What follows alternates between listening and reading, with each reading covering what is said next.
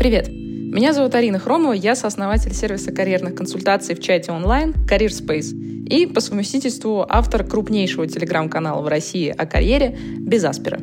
Мы собрали для вас на этой подкаст-площадке записи карьерных эфиров, которые каждый понедельник в 19 часов по Москве проводятся в том самом телеграм-канале «Без Аспера». Ссылочку в описании этого эпизода вы найдете, можете подписаться. Каждый карьерный эфир — это ответы на вопросы про работу и карьеру от наших подписчиков. Чтобы я ответила, кстати, на ваш вопрос, заполните короткую форму в описании этого эпизода, и, возможно, уже в следующем эфире вы услышите на него ответ. Кстати, если у вас есть не просто вопрос, но настоящая карьерная задача, которую вы хотите решить, например, найти работу за границей, понять, как развиваться дальше в своей профессии, как перейти в другую профессию, из чего начать, очень частый вопрос, между прочим. Да или просто вы хотите составить классное резюме или научиться писать сопроводительные письма. Приходите к нам в нашу карьерную поддержку от Career Space, мы со всеми этими вопросами и многими другими вам поможем. Кстати, целый месяц карьерной поддержки будет стоить 7990 рублей по специальному промокоду «Подкаст». А для сравнения, один час карьерного консультанта в среднем по Москве стоит от 5 до 10 тысяч рублей. А здесь с вами будет работать команда экспертов на протяжении целого месяца. В общем, все ссылочки на все вы найдете в описании эпизода. А теперь погнали к вопросам. Первый вопрос от Романа. Пару месяцев назад задавал свой вопрос, но ответа не услышал. Повторяю. Групповые собеседования на топ-менеджерские позиции – это вообще законно? Мой случай. Вакансия звучит как директор по производству. В назначенный день и время пришло около 30 человек, и всех попросили заполнить анкету. После заполнения каждый должен пройти трехминутное собеседование. В этом фарсе участвовать я не стал, хоть и соответствую всем требованиям вакансии. Отвечаю на ваш вопрос, Роман. Я не знаю, что такое законное собеседование с точки зрения Трудового кодекса Российской Федерации. Насколько мне известно, а я не юрист, а, как бы э, такого понятия в принципе не существует. Поэтому все, э, что делает работодатель, и все, на что вы соглашаетесь, фактически является законным. А, более того, вас же не собеседовали всех вместе э, 30 человек скопом, у вас на каждого было по 3 минуты. В чем проблема? Не вижу вообще никакой проблемы. Я вам больше скажу, у меня были ситуации, Uh, тоже на топ-менеджерские позиции. Я же все-таки а, много с топ-менеджерами работала, 5 лет своей карьеры. Uh, у меня были очень странные клиенты, интересные. Были собственники, которые водили своих кандидатов выпить, скажем так, и напаивали до такой степени, что те двух слов связать не могли. И вот в этой так сказать, ситуации раскрывались все достоинства и недостатки кандидатов. И после этого кому-то выставляли оферы, кому-то нет. Были ситуации, когда человек приходил на собеседование, а, и его собеседовало 12 э, человек, например, 12 других топ-менеджеров. Такое тоже было. А, разные ситуации были. Если честно, ваша меня абсолютно не удивляет, ничего такого я в этом не вижу. Ну, наверное, вы ходили на, какую-то, на какое-то собеседование в традиционную российскую компанию. Ну, окей, это ваш выбор, как бы, принимать те правила игры, которые вам говорит работодатель, или нет. Ну, то есть есть огромное количество кандидатов, на это не, которые на это подпишутся. Вы на это не подписались. Ну, наверное, и хорошо, что вы на это не подписались, потому что если есть такой подход сейчас, то вряд ли в работе будет что-то другое, когда начнется реальная работа. Поэтому, ну, с точки зрения законности, ну, извините меня, пожалуйста, это смешно, потому что, опять же, все, что, все, что происходит между кандидатом и работодателем, все, все, что, о чем оба договорились, знаете, как вот в семье.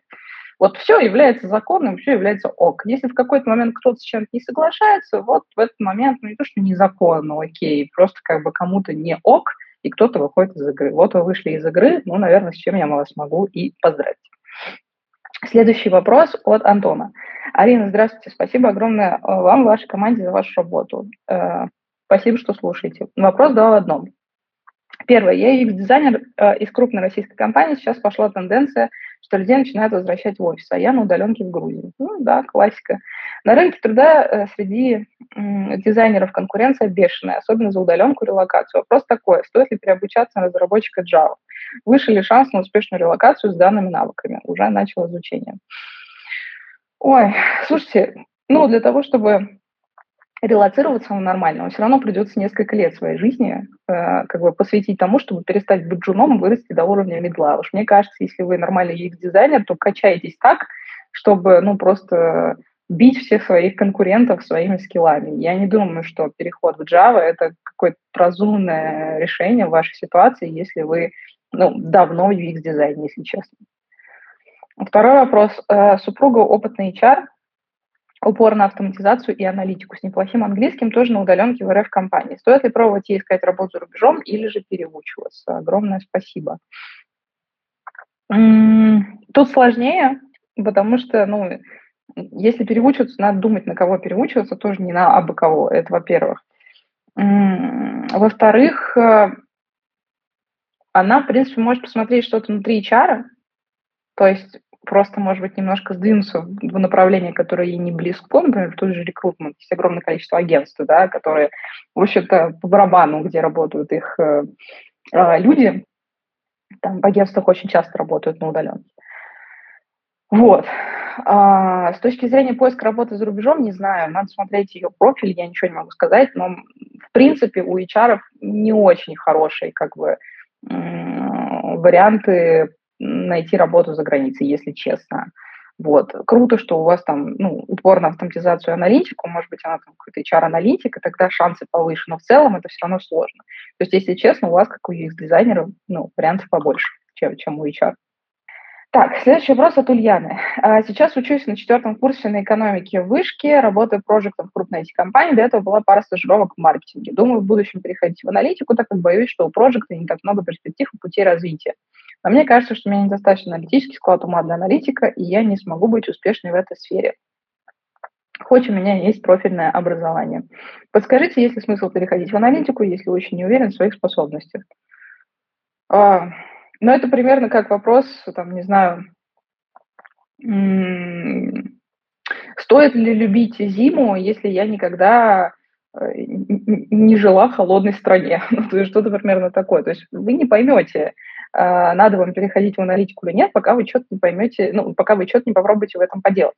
То есть э, пока вы там самостоятельно видосики на Ютубе не посмотрите, пока вы не повыполняете какие-то задания, там, не попишите код на каком-то, не знаю, там, языке, там, на питоне или на эре, не, не выполняете какие-то стандартные аналитические задачи, не поговорите, не знаю, с каким-нибудь более старшим аналитиком, который там, либо скажет, не надо тебе вообще никогда сюда переходить, либо, ну, наоборот, скажет, да, окей. Ну, то есть вам нужно собрать информацию, вам нужно пощупать руками. Я не могу вам ответить на вопрос, есть ли смысл переходить в аналитику, если не уверен в своих способностях, потому что никто не уверен в своих способностях.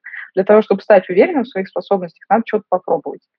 Потому что после того, как вы попробуете, вы поймете, ваше это или не ваше. Следующий вопрос от Арсения. Здравствуйте, хотел взять ваш курс карьерной поддержки подойдет ли для инженера-конструктора? Рассматриваю зарубежный рынок, сейчас надо ориентироваться на Азию, на США и Канаду тоже можно. Так, давайте по порядку. У нас есть отдельно курс, да, а есть отдельно ну, два курса а, по поиску работы за границей и по поиску работы в России. Есть отдельно карьерная поддержка. Это, как, в общем-то, два продукта, хотя они очень синергичны. Э, это первое. Второе. Подойдет ли для инженера-конструктора? Мне, наверное, нужно чуть больше деталей для того, чтобы ответить вам на этот вопрос, потому что я не вижу вашего резюме. Э, напишите нам в форму на сайте карьерной поддержки, и наш замечательный аккаунт-менеджер Настя с вами свяжется, вас расспросит и обязательно ответит, сможем, сможет, ну, сможем ли мы вам помочь или нет. Если сможем, только тогда вы оплачиваете. Если не сможем, то как бы, ну, скажем, что не сможем. Откровенно скажу, что с инженером-конструктором это не прям наш профиль, то есть их не так много, у нас есть какие-то такие кейсы, но их не очень много, вот поэтому мне нужно там, детальнее посмотреть на ваш опыт, чтобы сказать, сможем вам помочь или нет. Вот. Касательно стран, куда надо ориентироваться, ну, США и Канада это будет очень-очень-очень сложно. Вот. С Азией не легче, если честно. А, может быть, э, стоит посмотреть какие-то страны отдельно европейские или регион МЕНА, да, Middle East, North Africa. Следующий вопрос от Жени.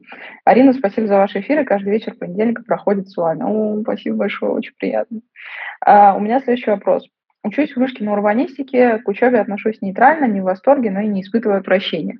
Уже три года работаю не по специальности, сначала в стартапе в отделе продукта, сейчас в крупной IT-компании. Хочу поступить в магистратуру Европы, но не уверен с направлением. Мне было бы интереснее поступить на менеджмент, хочу работать в консалтинге, но полагаю, что в сфере урбанистики меньше конкуренция, ниже порог входа с моим образованием. Будет здорово, если поделитесь мыслями о том, насколько это релацируемый образ развития и какие у нее есть перспективы в отдельных странах Европы, возможно, сравнение со сферой консалтинга.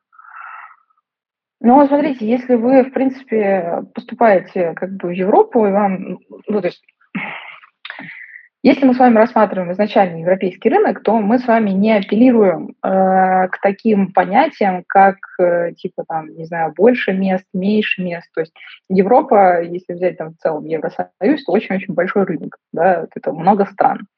И, соответственно, можете развиваться там в консалтинге, можете развиваться там в сфере урбанистики, потому что, ну, в Европе много есть развитых стран с урбанистической точки зрения – есть много стран, которые становятся урбанистически развитыми, это тоже круто, и там нужны классные специалисты.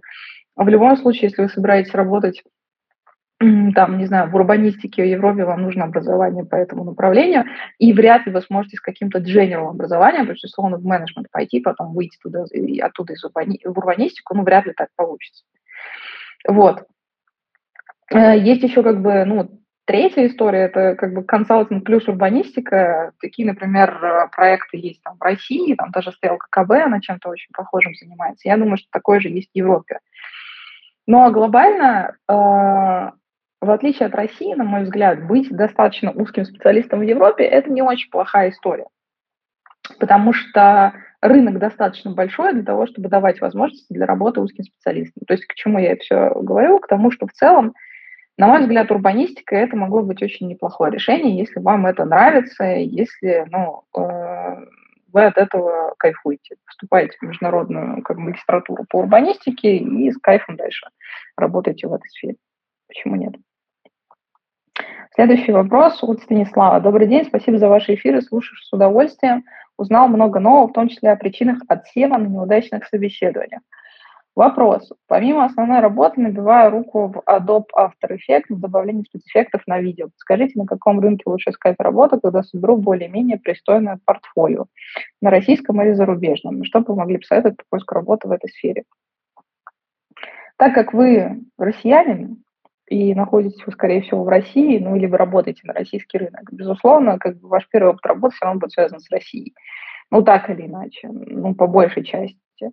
Можно, конечно, пробовать э, там фрилансить и искать э, ну, какие-то варианты на фриланс-биржах, то есть э, на международных фриланс-биржах можно пробовать, никто это не запрещает делать, но я подозреваю, что просто э, проще будет первый опыт, прям самый первый, все-таки найти на российском рынке. Вот. И дальше уже потихоньку его экстраполировать на какие-то зарубежные фриланс, не знаю, там, проекты и еще на что-то. Вот. То есть сначала я думаю, что все-таки на российском, потом уже на зарубежном. Э, что касается поиска работы, ничего нового не скажу, все как всегда. А, чем больше у вас будет, э, ну, как бы, чем круче у вас будет представлено портфолио, э, чем более осознанно вы будете подходить к поиску работы, сопроводительные письма, а, таргет по компаниям, выход на ключевых людей, вообще как бы, ну, советоваться с кем-то, да, там очень часто в карьерную поддержку приходят люди, они э, абсолютно искренне удивляются, не понимают, почему на их там письма кто-то не отвечает. А мы начинаем смотреть, как они откликаются, что они делают, э, что они пишут, с каким портфолио они это делают, и у нас вообще вопросов не возникает.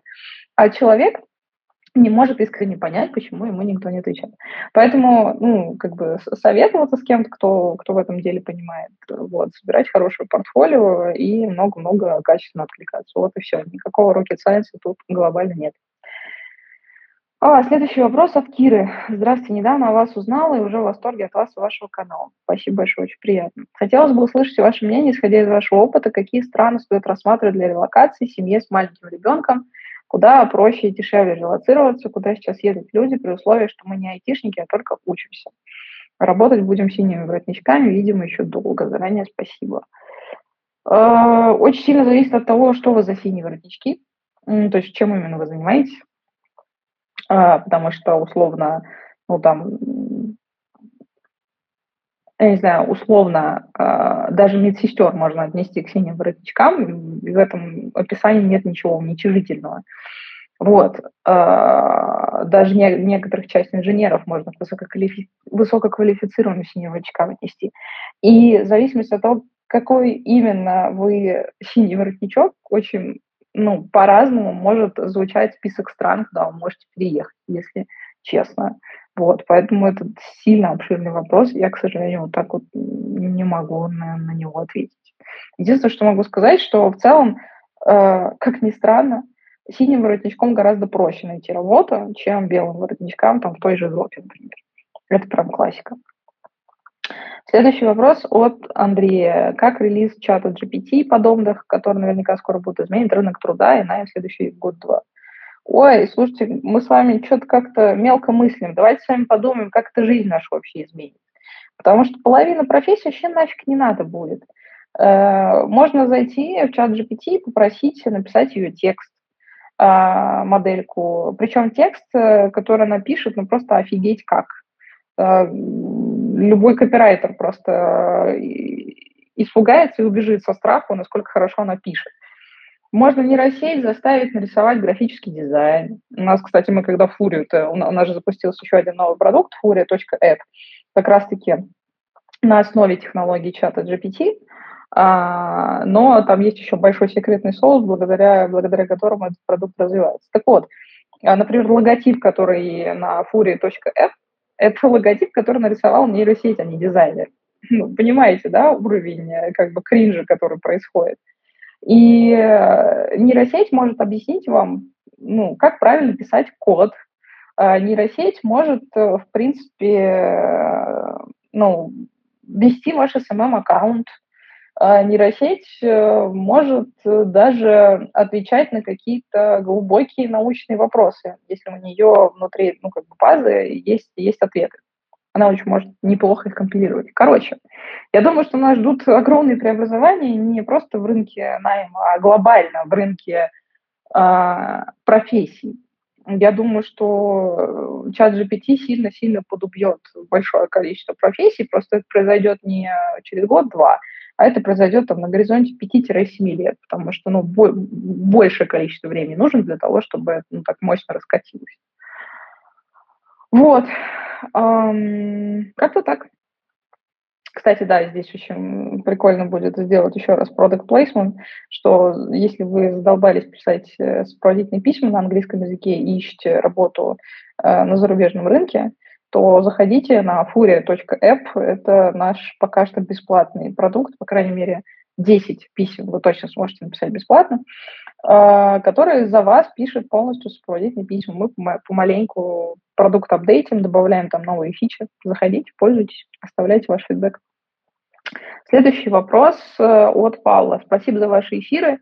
Если это возможно, подскажите, на каких иностранных ресурсах лучше всего искать вакансии в отрасли морских перевозок на гражданских и транспортных судах? А, по скриптам вам большой привет от земляка. Небольшое уточнение ваших воспоминаний на одном из эфиров месяц назад примерно. В Твери никогда не было Ростикса, а та куриная ловчонка от вокзала это был Чикен Хаус. Точно. Он и по-прежнему там же, но это сути не меняет. У меня от Твери такое же впечатление, как у вас. Точно. Я почему-то была уверена, что это, что это был Ростикс. У меня было какое-то очень точное представление об этой желтой лавке с курицей на вокзале. Оказывается, это Chicken House. Спасибо большое. Очень, очень прикольно вы, вы меня поправили. Касательно вашего вопроса, э, я знаю, что есть специализированные, например, компании и стартапы, которые специализируются на том, я не помню просто, я пыталась перед эфиром, когда готовилась, найти название, но я не смогла вспомнить. Есть стартапы, которые прям специализируются, узкоспециализированные, например, стартапы в Америке, на поиске людей только в отрасли а, морских перевозов, там, типа, на гражданских судах. Вот я точно это знаю. Надо поискать, надо погуглить по, подольше, прям, ну, разными, там, не знаю, вариантами. Спросить, кстати, у чата GPT, зайдите в чат GPT и спросите там, типа, а где можно, э, ну, на английском, очевидно, по-русски она плохо отвечает, типа, какие стартапы, там, не знаю, занимаются трудоустройством а, людей в отрасли морских перевозок. Может быть, она что-нибудь вам ответит. Вот. Следующий вопрос от Анны. Здравствуйте, спасибо за ваши эфиры, за то, что вы делаете. Спасибо большое, что слушаете. Радует, что на рынке все больше людей, помогающих с карьерой. Раньше такого не было вообще, и хотелось кричать. У меня такая ситуация. Я бывшая студентка, делаю сейчас майн-карту отраслей, что меня заинтересовали. Смотрю профессии, которые там есть.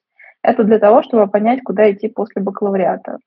А, плюс всяких активностей и проектов, чтобы были помимо учебы. В процессе понимаю, что будто ни одна из выделенных профессий меня не устраивает настолько, чтобы вообще начать там что-то делать. То порог входа в профессию высокий, то низкий, а, но мне там не нравится достаточно, чтобы что-то делать. Как вы выбрали, чем заниматься? Не может же профессия нравиться до конца, прям на 100%. Или это всегда так? Начинаешь действовать спортивного, что подходит под интерес, навыки, мотиваторы больше всего, пусть чего-то все равно не хватает, лишь бы двигаться дальше. Но я же рассказывала свою историю, как я зашла в профессию. Э, могу просто только продублировать эту, эту замечательную историю. И про то, что вошла я в нее совершенно случайно. Я закан... не, не заканчивала вышки, я была на втором курсе вышки, и я устала работать на всяких очень средненьких работах. Я подрабатывала там, везде понемножку, нужны были деньги просто. Это никак не влияло на капитализацию моей будущей карьеры, если можно так сказать. И в тот момент все, конечно, перлись в консалтинг, я тоже поперлась в консалтинг, какие-то большие компании. На втором курсе вышки оказалось, что я никому нафиг не нужна вообще. Вот, мне же как бы всегда говорили, вот ты закончишь вуз, и ты-то вообще на расклад будешь, а тут меня очень больно ударили об землю, как и многих моих однокурсников вообще. Швы-то вообще нафиг никому не нужны.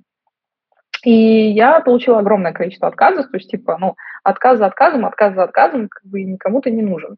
И в какой-то момент э, мне знакомый сказал, говорит, слушай, вот тут видишь какая-то интересная сфера, Executive Search называется, я не понимаю, чем они занимаются, но, типа, выглядит пафосно.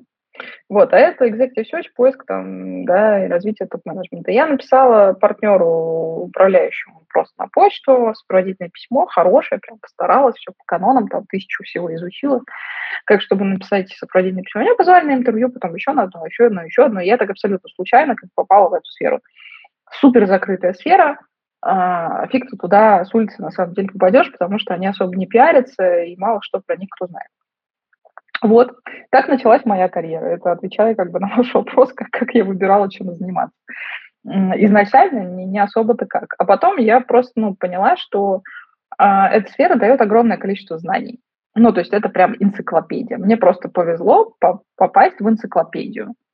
Вот. Консалтинг любого типа, будь то executive search, будь то классический стратегический консалтинг, самая большая как бы крутость этих индустрий в том, что это энциклопедии. Энциклопедия бизнеса, энциклопедия там, карьер людей, кто, как они растут, как развивается бизнес, что драйвит бизнес и так далее. Если вы понимаете, как работает бизнес, вы очень многое об этом мире понимаете. Вот.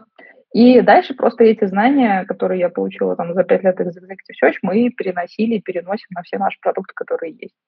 То есть, на мой взгляд, мы делаем продукты качественные и умеем их делать э, качественно, потому что у нас есть экспертиза.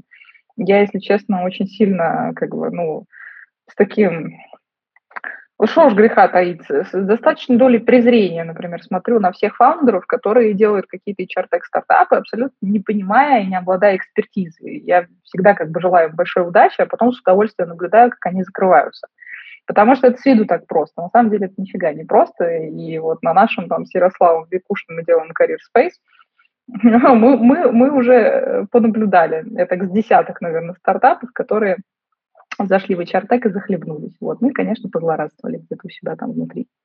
Вот, поэтому, отвечая на ваш вопрос, э, да никто практически осознанно не выбирает, не видела я таких людей. Вопрос в том, что вы что-то начинаете делать, и дальше как бы, ну, из этого пытаетесь э, э, вычленить что-то, что вам интересно, и, и дальше вот ну, собираете из этого какой-то пазл. Вот. Э, по крайней мере, там наши продукты рождались так. Мы просто поняли, что мы хотим делать свое большей частью. Дальше мы вот свою экспертизу просто из наших профессий вытягивали насаживали на эти продукты. Следующий вопрос от Кристины. Здравствуйте, с наступающим Новым годом. Спасибо большое, вас тоже. А, я заканчиваю обучение в университете, знаю, что не хочу работать по специальности в будущем. Хочу перейти на дизайнера, но не могу выбрать направление. Очень интересует э, сфера 3D-моделирования и анимации, но понимаю, что UI и UX-дизайн более прибыльная и стабильная сфера для работы, несмотря на то, что мне не очень интересно. Посоветуйте, пожалуйста, чем лучше, э, что лучше выбирать в подобном случае, сердцем или головой? Я все-таки за голову глобально, вообще всегда. Она как-то более надежный э, соратник, если честно. Но глобально в том, что описываете вы, особо, особо противоречий-то нет. То есть можно же начать с UX, UI и потом перейти в сферу, сферу 3D-моделирования. То есть есть разные уровни входа в дизайн. То есть я, например, никогда не видела людей, которые входили в 3D-моделирование, ну или почти не видела людей, которые входили в 3D-моделирование как новички, они откуда-то переходили. Очень часто в 3D-моделирование анимацию люди переходят с какого-то смежного направления дизайна, графического дизайна, без того же UX, UI, ну, то есть по-разному.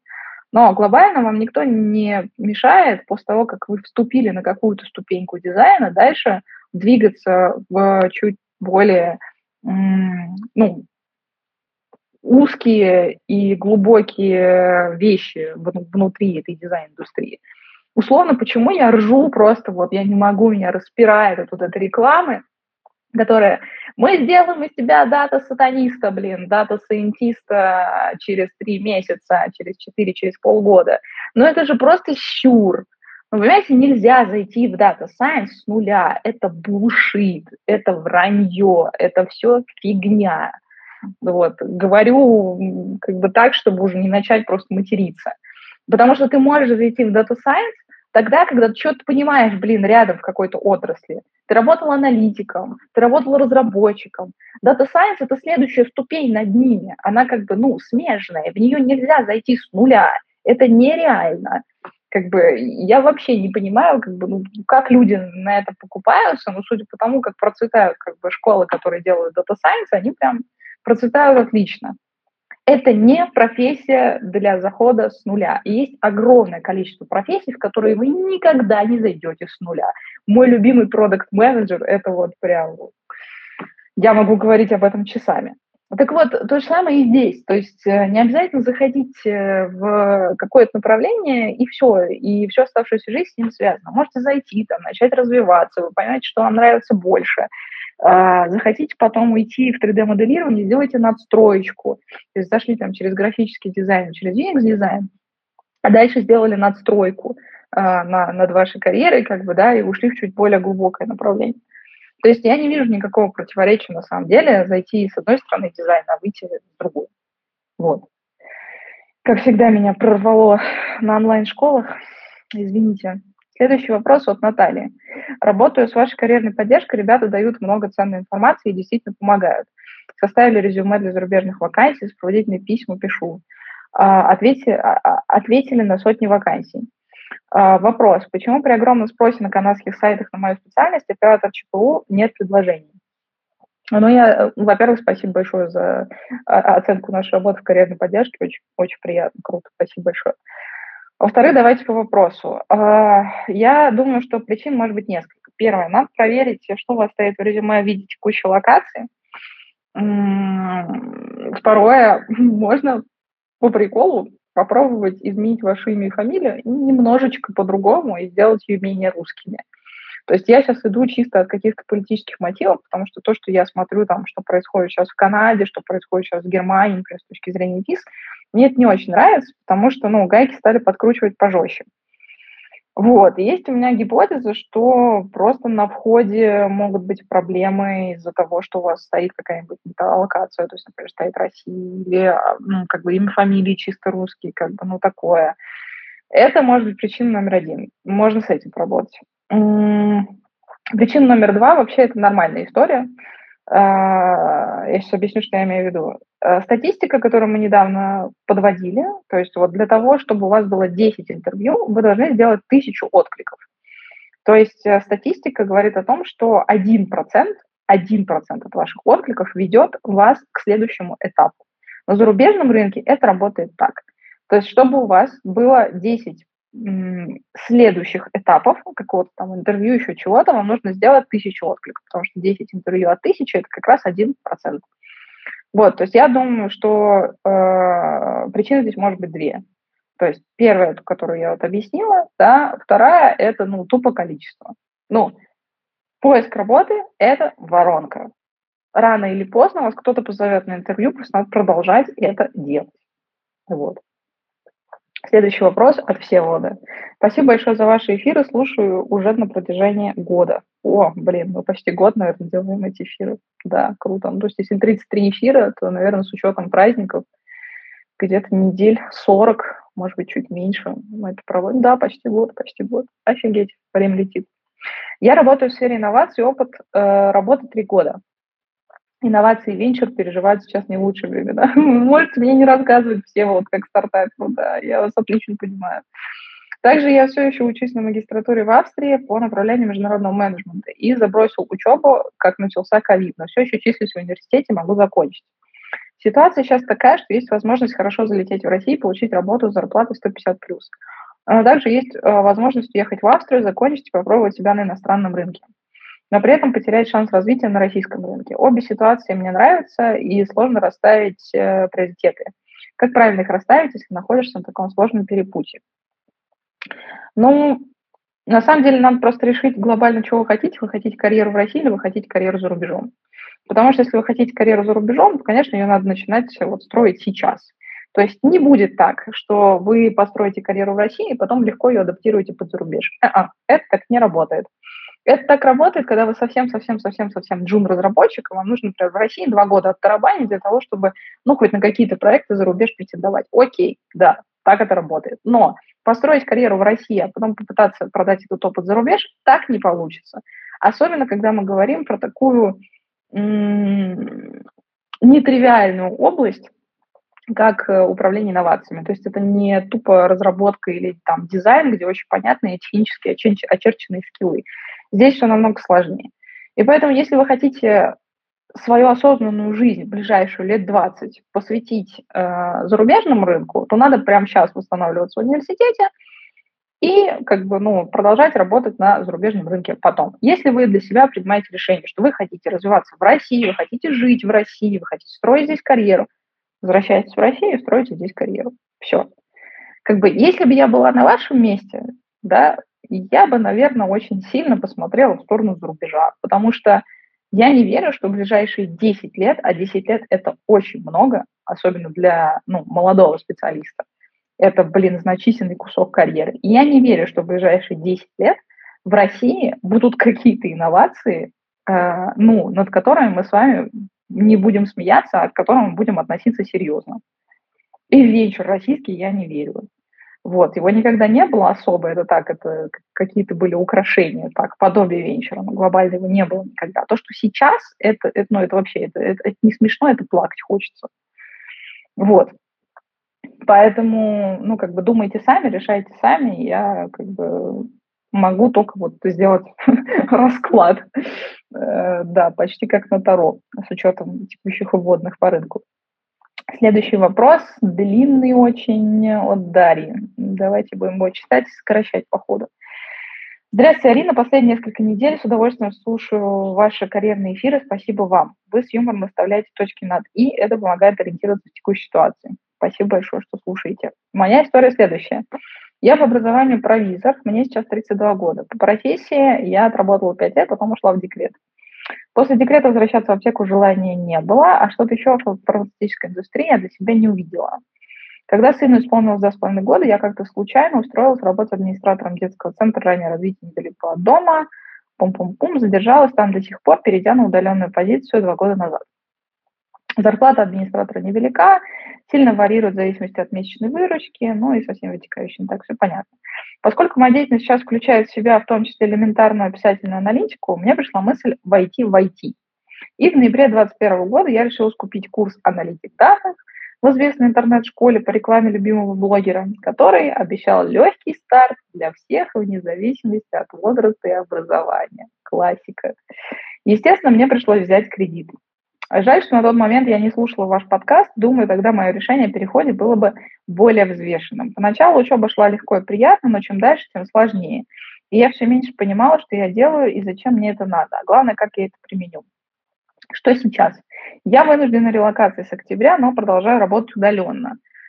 А, продолжаю учиться, ведь бросить обидно. Две трети пройдено, а кредит платить еще год. Но мне очень тяжело, буквально заставляю себя садиться за ноутбук и делать домашние задания. Ох, ох, ох.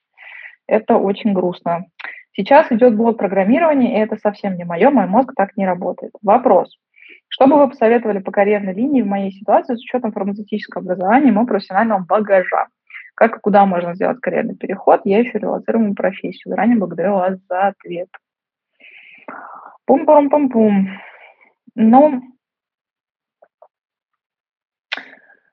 я как бы не знаю просто, насколько вы как бы хотели бы возвращаться обратно в свою как бы профессию, э, связанную с фармацевтикой, но в принципе, в принципе, э, можно узнать детали, и я думаю, что можно по вашему первому образованию и по вашей первой работе провизора релацироваться.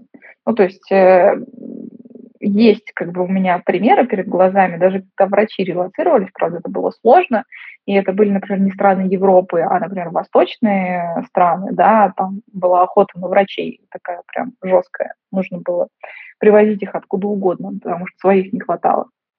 Но, в принципе, например, с историей с провизором надо поизучать, посмотреть, где можно доучиться, может быть, где можно какие-то экзамены там досдать, пересдать, еще что-то.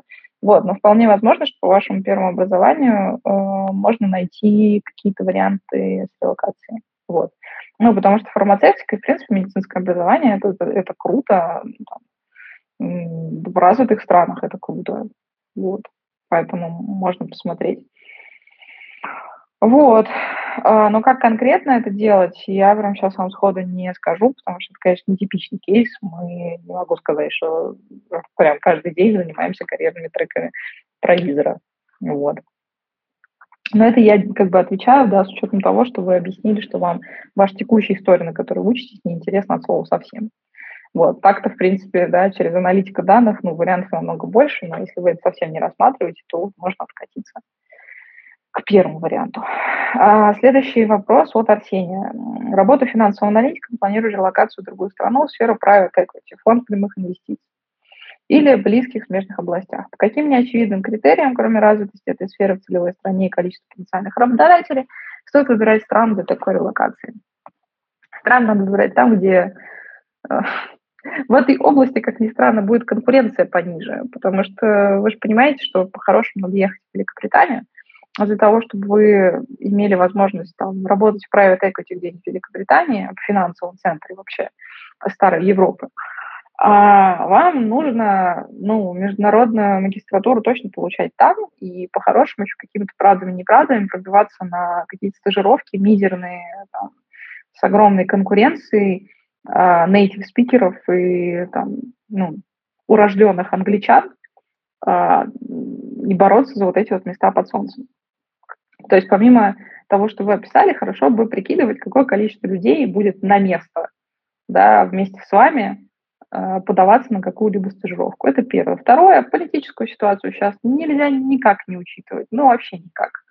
Не получается ее выкидывать из контекста. И в этом отношении, например, восточные страны, куда во многом и часто уезжают финансовые э, разные люди, связанные с финансами, от финансовых аналитиков до финансовых юристов и финансовых директоров.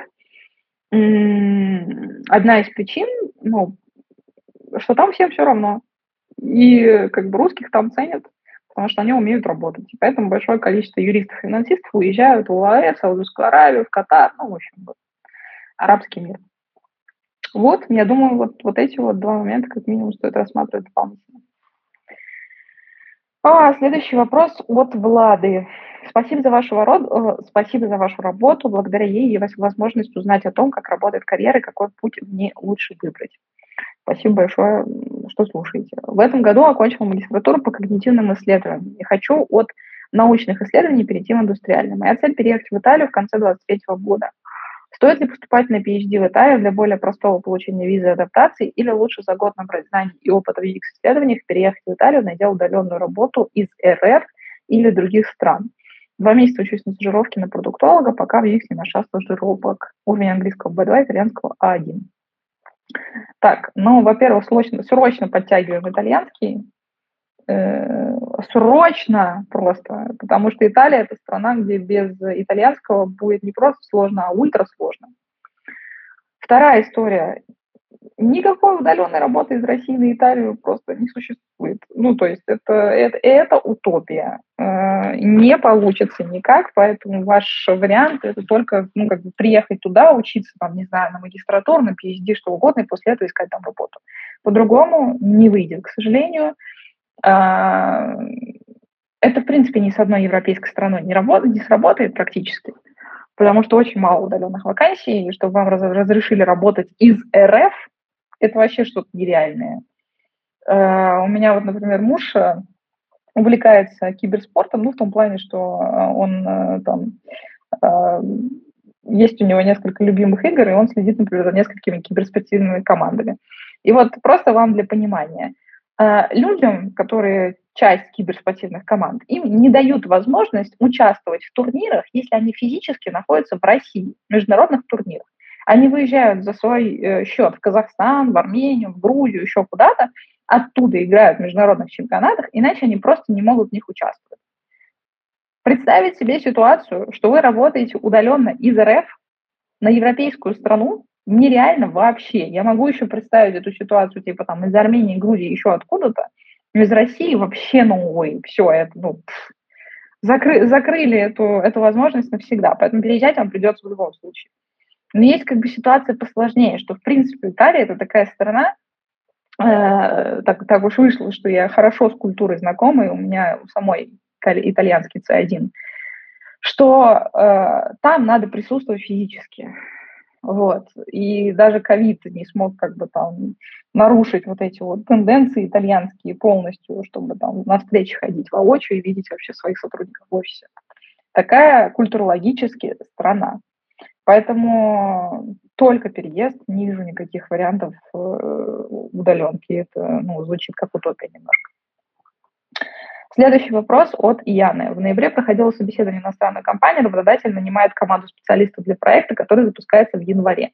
Я им подхожу по всем параметрам, очень узкая специализация. Общались, связа... Обещали связаться в течение нескольких недель, уже прошел месяц, но обратной связи нет. А в описании вакансии поменялся срок запуска проекта теперь с февраля. Стоит ли связаться с HR и напомнить о себе? Ну, это же вы ищете работу, правильно? Правильно. Вы же хотите на этом проекте работать, правильно? Правильно. Так что вам мешает написать человеку и спросить, как у них дела, с учетом того, что они обещали к вам вернуться? Ну, то есть, конечно, напишите и спросите. Не вижу здесь никаких препятствий для того, чтобы это сделать. Следующий вопрос от Станислава. Здравствуйте, отличного вам отпуска заранее. Да, спасибо большое. А, очень нужна ваша помощь, обсуждаю вопрос о повышении мне ЗП. Руководитель спросил желаемую сумму, моя ЗП сейчас в два раза ниже средних по рынку, смотрел Глаздор. Но совесть пока не позволяет сразу просить поднять ЗП в два раза, хотя я считаю, что это обоснованно и пропишу а, в обосновании. Как бы вы посоветовали определиться с суммой? А, фиговая тактика с Глаздором по нескольким причинам. Во-первых, никто никогда не повысит вам зарплату просто потому, что вы на Глаздоре посмотрели – повышают за ваши конкретные скиллы в конкретной компании и за ваши результаты, а не за то, что кто-то на Глаздоре получает больше, чем вы. Это первое. Во-вторых, ну, как бы Глаздор – это неплохой инструмент, но это не стопроцентный показатель того, как в реальности обстоят дела. Вот. Глаздор – это иногда еще ярмарка тщеславия. Они чистая, классная и э, как бы э, кристальная статистика. Вот. Э, поэтому, что посоветовала я, это ну, договориться со своим работодателем на поступательное повышение в МЗП. То есть там, договориться, например, на 25-30% повышения ЗП ваш сейчас за счет ваших предыдущих заслуг. И договориться с работодателем, что вам нужно сделать в ближайшие полгода для того, чтобы э, ваша зарплата повысилась еще на 25-30% ну, может быть, на 30-40. И такой поступательный процесс повышения ЗП, он намного более ну, понятный э, для руководства и намного более безопасный для вас. Объясню почему. Потому что если вы придете как бы и запросите зарплату в два раза выше, чем у вас сейчас есть, я не уверена, что у вашего работодателя не появится задняя мысль подумать, а не проще ли ему или ей нанять кого-то, кто будет стоить дешевле, несмотря на все ваши заслуги. Потому что я не знаю, что за компания, в которой вы работаете, я не знаю, как у нее формируется маржа, я не знаю, как у нее формируется э, ну, типа бюджет на вашу зарплату, я вообще не знаю, как бы, чем вы занимаетесь, да, то есть какова ваша профессия, бонусная у вас система, система окладов и так далее. Не всегда, но такое бывает. Поэтому я бы советовала повышать себе зарплату внутри компании очень постепенно, без резких движений. Вот каким образом я вам постаралась объяснить. Вот, а мы на сегодня с вами заканчиваем. Спасибо большое, что были здесь. Хорошего вам вечера понедельника и продуктивной недели. Пока-пока.